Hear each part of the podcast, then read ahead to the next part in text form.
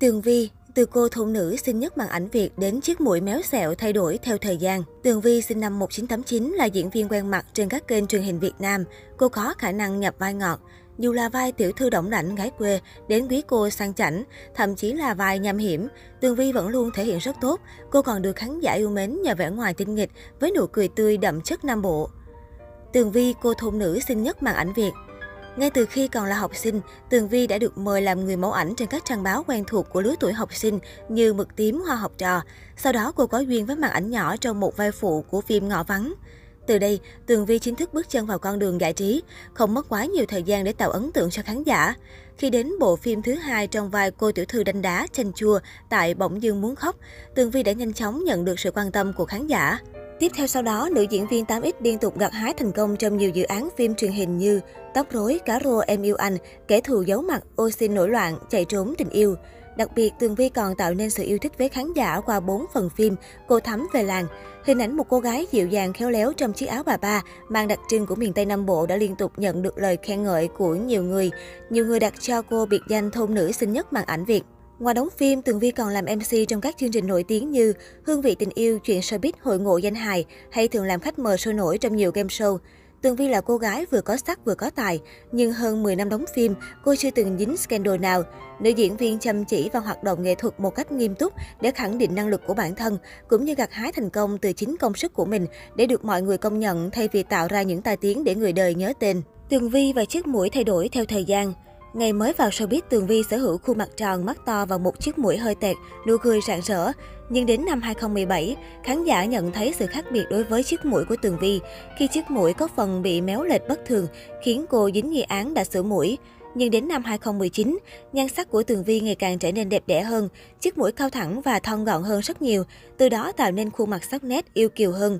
Một vài người thì yêu thích hình ảnh của Tường Vi ngày xưa hơn, những người khác thì ủng hộ diện mạo hiện tại của nữ diễn viên bây giờ. Người đẹp 9X còn thoải mái chụp ảnh ở nhiều góc mặt nhưng đều tạo ra các bức ảnh đẹp, kết hợp với cách ăn mặc ngày càng hiện đại, sang trọng, giúp Tường Vi trở nên tỏa sáng và nhận được nhiều lời khen ngợi từ công chúng. Tường Vi và mối tình 5 năm đầy tiếc nuối.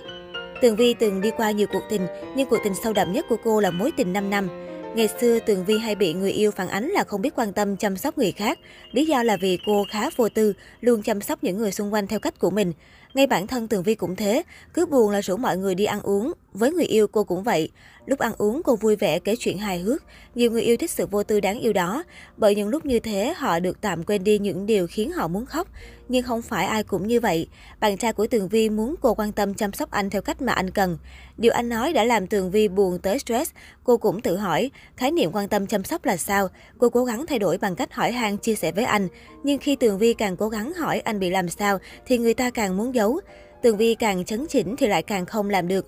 Cho tới khi cô làm được, biết chia sẻ, biết lắng nghe, biết tâm sự, thì cũng là lúc mối tình 5 năm kia đã trở thành quá khứ, trở thành kinh nghiệm trên con đường tình của cô gái 31 tuổi, vẫn chưa lập gia đình là Tường Vi. Với người khác, để chấm dứt một cuộc tình 5 năm không phải chuyện dễ dàng, đôi khi nó là cả một cú sốc, thật khó khăn để đi qua. Nhưng Tường Vi thì khác, cô nói. Thường mọi người sẽ nghĩ là với những mối tình được tính theo năm như thế thì lý do chia tay phải ghê gớm lắm. Nhưng với tôi thì khác, khi hai người đã đồng hành quá dài thì việc chia tay lại nhẹ nhàng tới mình cũng ớ người ra. Nó đã có một quá trình âm ỉ cho tới lúc mình cảm thấy mật độ muốn gặp nhau bị giảm dần và đến khi cảm thấy không có người kia cũng chẳng sao. Sự thích nghi đó đã được chuẩn bị trong một thời gian dài rồi nên không ai bị sốc.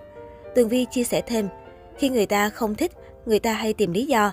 Người yêu không thích tôi làm nghệ thuật, vì không thích nên người ta bực bội mỗi lần tôi về khuya.